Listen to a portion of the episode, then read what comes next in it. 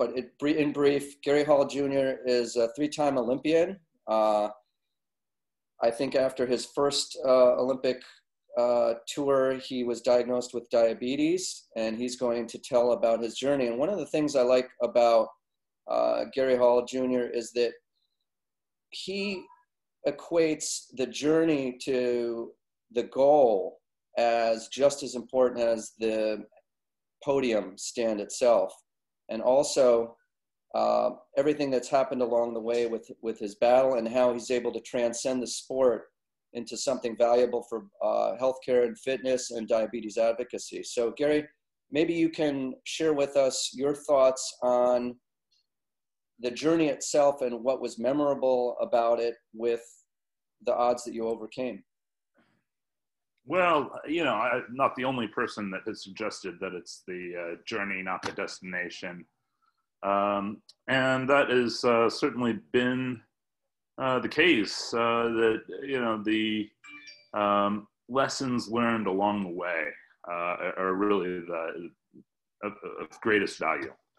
Um, you know, a, a, a, chunk of metal is fantastic. It's a sim- symbolic um, of, of uh, it's it's a reward um, for the amount of work that you put in along the way, um, and and, and uh, recognition of achievement. But um, the, the, the, real value uh, it comes in, in, in, the character that is built. Um, that uh, uh, this is the point of sport. We test ourselves. We test our limits. We challenge ourselves, and um, you know, we uh, it, it, teaches us to um, uh, face adversity, um, deal with adversity, and overcome, persevere. And, and, and it's really that it's, it's, it's that that that persevering um, perseverance uh, that that is uh, the journey ultimately.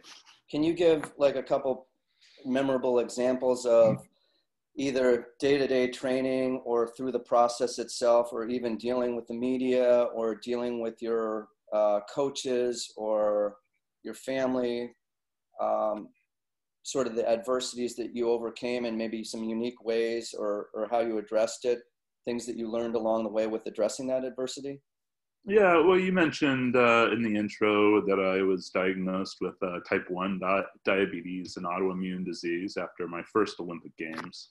I was uh, 24 years old, and um, yeah, it just uh, came out of nowhere. No family history. I, I, didn't really know what it was when I was told that I had it, and um, I was also told by two doctors that it was the end of my swimming career. Um, I had invested so much time, so much effort, so much uh, into getting to that level in the sport. And um, yeah, and, and, it was being pulled from from me. and, um, and and I think that the lessons learned in in sport, you know, how to set goals and, and, and take small steps and to achieve those goals, um, uh, gave me the fortitude uh, necessary to uh, not accept that uh, to get back into the sport, uh, despite these doctors saying that it can't be done. Um, nobody had ever gone to the Olympic Games with type 1 diabetes uh, previously. So they weren't mm, uh, wrong. Um, I just had to prove them wrong. Right. Now you come from a swimming legacy. Your your grandfather, right? Was was he a swimmer? Yeah, yeah. Uh, and then of course your father my father, my grandfather, my mother was a swimmer too. Um, they met at a swim meet, um, at a swimming pool. Oh, that's cool. I did not know that. Yeah. I, I, recently saw that, you know, your dad, of course, has a swim text that he's coming out with. And I didn't know this either, but he roomed with Mark Spitz uh, in Munich. Did he ever tell you about how surreal that whole, I mean, I guess, I think his events were prior to, to uh, the tragedy at Munich uh, so I don't know if he was uh, present during the whole uh, melee. Did he ever talk about that at all with you, or? Yeah, he did. He was there. Um, he he remembers it well. Uh, it was completely the Olympic Games themselves were a completely different experience. There was no security at all. Um, in, in, in those games, my mother and father were dating um, my mother and her family could come and go into the Olympic Village as they pleased. Uh, you could walk up to any athlete's door and knock on it. It was like a hotel. Um, and um, and so yeah, that uh, that that all changed with that tragedy. But he was roommates with Spitz um, because Spitz is a Jewish uh, uh American. Um, they were afraid that he may, might be a target, and so they whisked him um, from uh, the room in the middle of the night. Um, and uh, yeah, uh, everybody remembers that. Uh, certainly, my father. How did your dad support you when you had um, the diagnosis with diabetes? I know that your initial doctor was a little, as you more than a little skeptical, and then you, of course, sought out other medical advice, and and uh, you, at some point, I don't know in the on the chronology, connected with Mike Bottom, one of one of your, uh, you know, very connected coaches that that you guys shared, uh, I guess, an approach. How did how did he approach it, you know, to his son. I'm sure it was uh, tough for him to see you kind of dealing with the adversity, but how did he support you? And and you know, maybe maybe it'll give us a little bit of uh, you know back backdrop for you know fathers and sons and how how they deal with things together. Yeah, well, I was an adult. Um, you know, it's different for a parent um, when a child is diagnosed um, they take on a large part of the responsibility of uh, dosing insulin with meals and giving shots and staying up through the night to check on their blood sugar levels to make sure that they're not dropping. Um, so he was able to sidestep a lot of that burden and, and, and I think worry. Obviously, there was concern. Um, obviously, there was support, but um, you know, uh, it, I was old enough to take it on as my own responsibility, and um, and so, um, yeah, I, I, the way that any parent would react, you know, it, it was concern and, and, and support. You always seem to me to be the type of athlete that uh, was not living in the shadow of his father. You did it sort of your way. He had his uh, approach to, and of course, uh, uh I know that he was um, you know, trained by one of the one of the swimming great coaches, Doc Counsilman How did um, how did you kind of find your own way and then get comfortable with your own training methods? I know there's some interesting stories, some anecdotes. I, I saw on SwimSwam how you uh, you took a break from the monotony of the of the black line and all those laps because for you, I guess it was a burnout and and decided to do tell us about that raft thing in the, in the diving pool that day and sort of the different approaches that uh, that you took to kind of keep it fresh and um, avoid burnout. Yeah, so it, it, it, to compete at that level of the sport, um, it, becomes so consuming. Um, you know, I was training between six and eight hours every day, um, with the exception of Sunday. And um, just you, you do that day in day day out. Um, a swimmer really, most swimmers don't take more than two weeks off uh, through a year. Um, and that usually, you know, it, it includes all the weekends. Um, so it, it's not like a regular work week for them.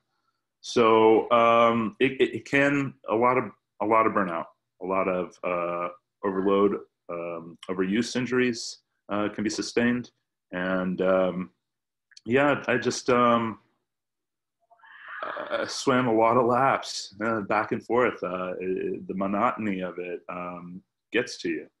And so I always made a point of carving out time for myself, um, taking a, a, year off after each Olympic Games.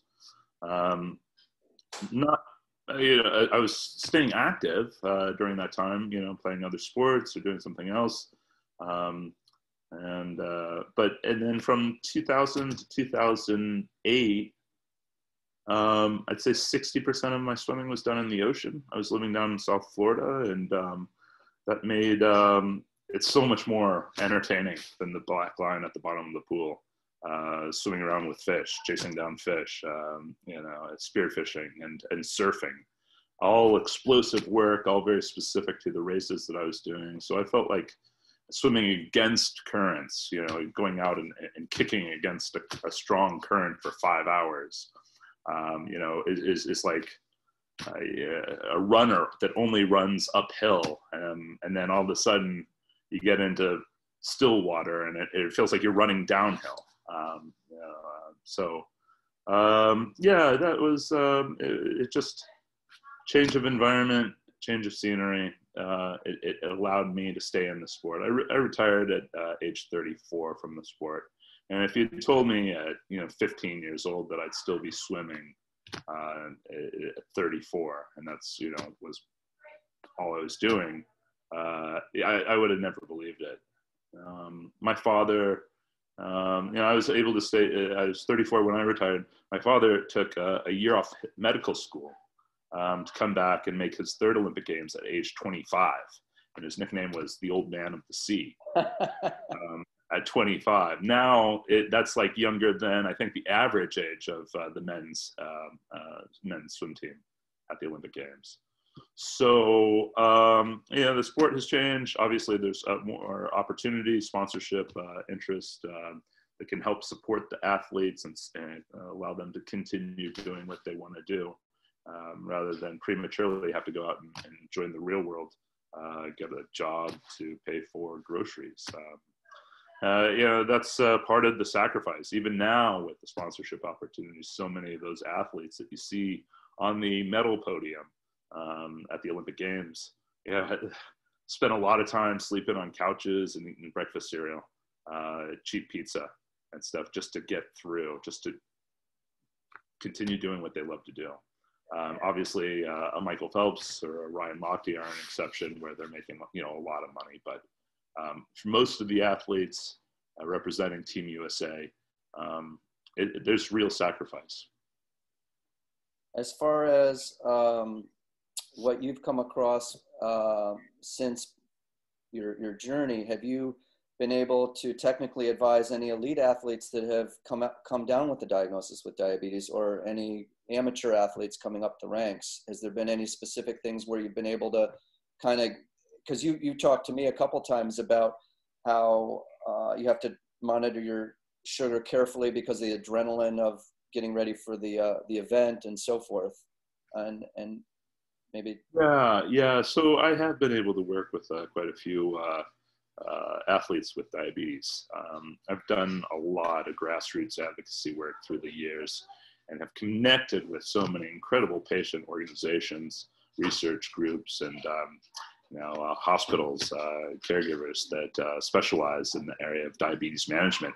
And so that has connected me with countless, countless uh, people, uh, many of them athletes uh, before they were diagnosed, many wanting to continue to be athletes after the diagnosis.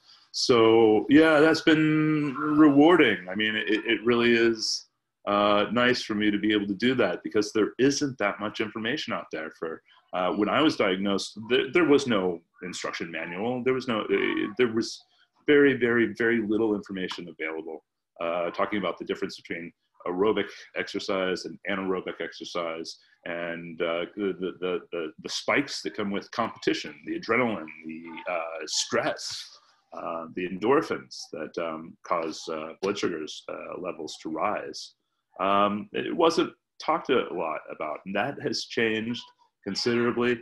Um, there are more resources available to somebody uh, diagnosed today uh, that wants to participate in sport.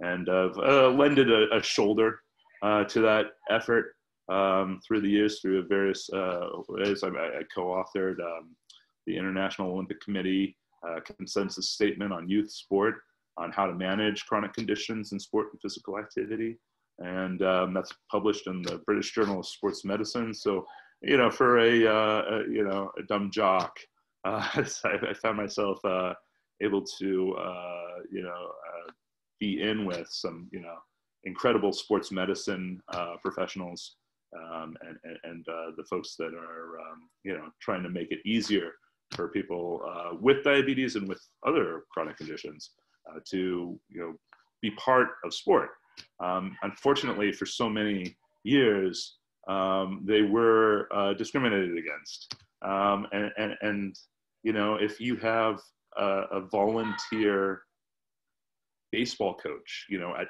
youth level, it's usually some player's dad, big heart, you know, cares about the sport, played the sport to some degree, you know, when they were young, but they don't have medical training, like how to treat hypoglycemic reaction on the field, um, that type of thing. So, you know, when they hear, oh, Timmy has diabetes, um, you know, very politely, uh, you know, they're put on the bench um, because they are seen as a liability.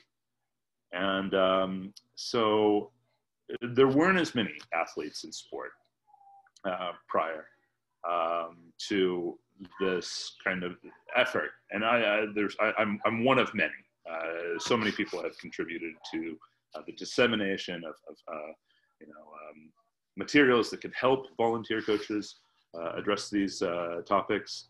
And, um, and, and, and for athletes themselves to read up on, on, on how to address some of these very treacherous uh, things. Um, low blood sugars and, and, high blood sugars and, and complications that can stem from unmanaged diabetes. It's a very real thing and so a lot of people have struggled with that. Um, and uh, yeah we're just doing our best to um, make incremental improvements. Fortunately there have been such advances in technology um, insulins faster acting insulins uh, there are continuous glucose monitoring devices that I wish I had while I was training that uh, make a huge difference in an athlete's ability to head off and, and prevent uh, hypoglycemic uh, reactions from occurring. So um, yeah, we're making strides. We're making strides. It's getting easier, and, and, and there's more and more examples of people performing at the highest level of sport because of it with diabetes. So you, I think you are one of the, as you said, many of, there's been many athletes, but you're certainly one of the poster childs of breaking down the stigmata with diabetes because you achieved such a high level of success. What other what other sort of we're in the age of with healthcare information and disinformation. What other things, if you were on a healthcare task force, and I know you've testified in Congress, what things would you like to see with not only diabetes but chronic disease that are not being addressed other than the fact that we're more open now to Timmy not sitting on the bench to, to being inclusive. But what other areas do you think are still lagging other than things that are more difficult? Let's face it, to change like uh, financial costs of insulin, which yeah. you know certainly there's been an awareness, but maybe other things that you're aware of because you live with diabetes. Sure, access to health insurance uh, pre-existing conditions. This is a topic uh, in, a, in, an election year. Um, the rising costs of drugs uh, for people with chronic conditions. Uh, it's exploiting the sick when you look at the profits that are made. Um, you know, it's uh, so combating against that, combating against uh, some of the, the, the interests the, the, of industry. Um, it's it's um, it's difficult at times, but uh, we have to speak up. Uh, there has to be some uh, unity among patients uh, to address these things in order to be heard. And um, yeah, that's going to be an ongoing um, battle. I know you've been uh, always one to not always one to uh, not always take the popular sort of a, a approached with being vocal about things that you believed in. I know that was the case uh, when there was scandals with Balco and athletes that uh, you you thought might have used performance enhancing drugs. What sort of gave you that um, inner sort of message to do that when a lot of athletes, for reasons either sponsorship or fear of re- uh, repercussions with the Olympic Committee or their teammates or you know being fearful of being one you know to be let's say jealous you know people can come up with any contrive any sort of stories they want for somebody that speaks out against something that they think is a problem. What's what sort of drove you through that? And i guess would you would you do it again uh, if with faced with the same knowledge that you know now, and, and I'm sure there was some blowback, but I mean, I'd be interested to know if you felt that uh, speaking out was worth it. Uh, there's definitely a price. that you pay to do that. Um, that you know to exercise that freedom of speech, uh, there's a price to pay. And uh, you know my my sponsors were.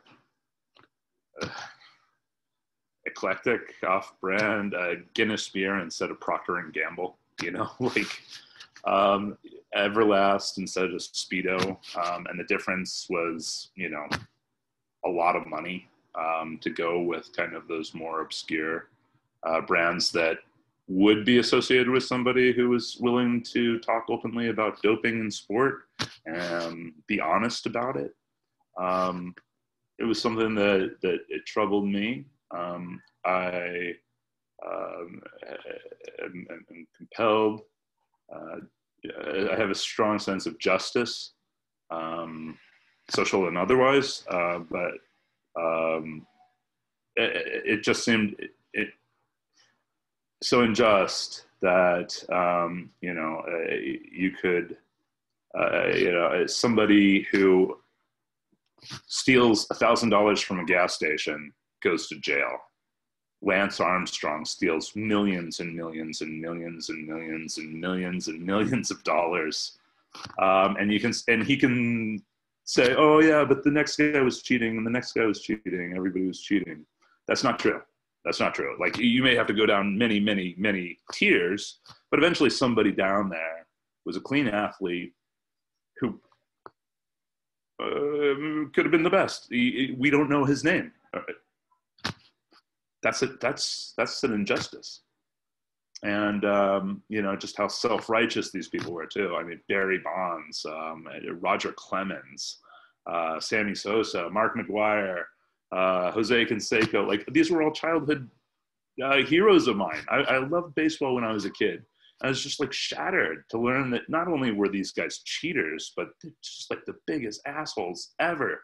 And that just irked me to no end and um, you know I, I didn't see any consequence right? The consequence was they you know if they were sh- shamed they didn't have to give up all their money or anything like that. I, and they weren't going to jail. Um, so it just i don't know. Um, yeah that, that i was always kind of speaking up. And, and doping occurs in the olympics too. I mean uh, the documentary Icarus kind of showed the systematic doping, uh, the Russian athletes, and I saw it early um, in, in my swimming career. My first international meet was uh, 1994 World Championships in Rome, and uh, the Chinese women won almost every single event. I think they only like lost two events: the women's 200 freestyle and like maybe a relay. Um, otherwise, they were, I mean, winning like top two, three medals in some of the events um, it was just and, and, it was so clear that they were cheating. Uh, there was just i mean the, the, the technique i mean you're around the sport you have such an intimate knowledge of the sport you're able to see you've been through the, the training and you're able to see the incremental improvements and stuff. Um, and they didn't have the technique. They didn't have the training background. It was all secretive. It was just and, and so it just um, that was my first international meet. And um, I think most of those women uh, that won at that meet eventually tested positive somewhere down the years down the, the road. And their medals were, uh, you know, never uh, stripped or anything like that. Another personal uh, where, uh, thing that touched me was uh, Michelle Smith, the Austri- I'm sorry, Ireland, Irish swimmer in 1996 Olympics, and she beat Allison Wagner and Allison was the sweetest girl, um, a friend, and she was the best in the world. And she got silver medals in, in, in two events, I think, to Michelle, and, and um, nobody remembers that. And um, so I, I, I, took it upon myself to write a letter to email uh, Michelle Smith. She's a lawyer in Ireland, and uh, I've probably written her about half a dozen times, just asking her to uh, make it right. You know, she she ended up um, being banned from the sport because she had um, tampered with um, a urine sample, and it had been pretty clear that she had been cheating uh, when she was caught doing that. And so, um, you know, but it was you know that wrong was never made right. And um, you know, a lot of people just forget, move on. But Allison didn't.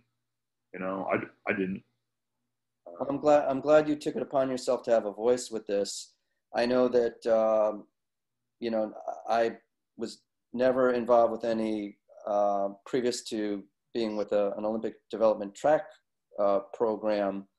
Uh, I was never involved with any high level Olympic stuff, but even still, I would have occasionally an Olympic caliber athlete come in. And um, I had a, uh, a sprint cyclist, and she went to Trexlertown for the uh, velodrome finals, and she was beating this woman that I think was uh, doping. And, and she, the way the woman who beat out the patient that I was working with, she came in with some uh, Achilles issues. Uh, the, she she kind of peaked everything at the right time with the doping cycle, and she had shoulders like a linebacker. And it you know it it seemed very interesting how in training she was doing very well, but then when it came to peaking at those uh, those event times, um, you know th- the the tides changed. So um, that's one thing that struck me and, and I could identify it. And I think when athletes who have been through the grind know how hard it is to get to where, you know, e- even to, you know, get, get to a, a national uh, collegiate level uh, and, and beyond that, knowing how much of a grind it is, I think it's, it's important that people like yourself did step up. And so I, I commend you that you, you did do that. You, you took a chance, but you know, it's, it's who you are. It's, and I think I think it was great that, and I I hope that more people will continue uh, with different things that come up, different social issues, and and I think we're we're seeing a lot of that certainly uh, now more than ever. Um, I mean, there's, there's some bit, go ahead. Would rather not talk about. Um, you know, doping is, is one. You know, uh, sexual abuse in, in, in sport uh, that we saw with Larry Nassar and gymnastics that certainly was occurring a lot in the sport of swimming. people don't want to talk about that stuff, and it's just it's ugly stuff. And um, you know, sponsors don't want to be aligned with somebody who is addressing that kind of stuff. So, um, but that's how that stuff. That's how we fix it we have to make it a national conversation. We have to address it. We have to look at the ugliness of it um, and, and, and be open and honest. And um, it's only that way that, that we can uh, stop it from happening. Absolutely.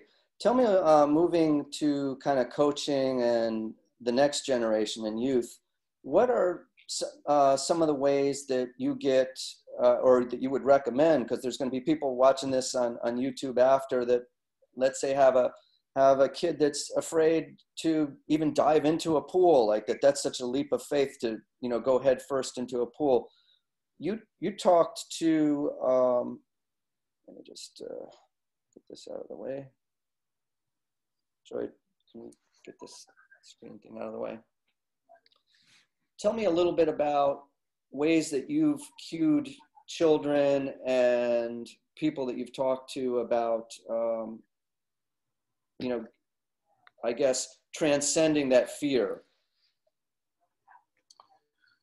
Sure. Yeah. So you know, I've had um, you know a, a, lot of professional success and, in, in working in healthcare and, and have some accomplishment with the diabetes advocacy stuff. But you had uh, some cues, Gary, that, that you did. I saw a video that you did where you were uh, telling some kids about cues that you used and, and in preparation for your events uh, to kind of almost take on a persona of I got this. So maybe uh, to talk a little bit about some of those things that I, I, think from a sports psychology standpoint that that kind of got you ready for pre- pre- prepared for success.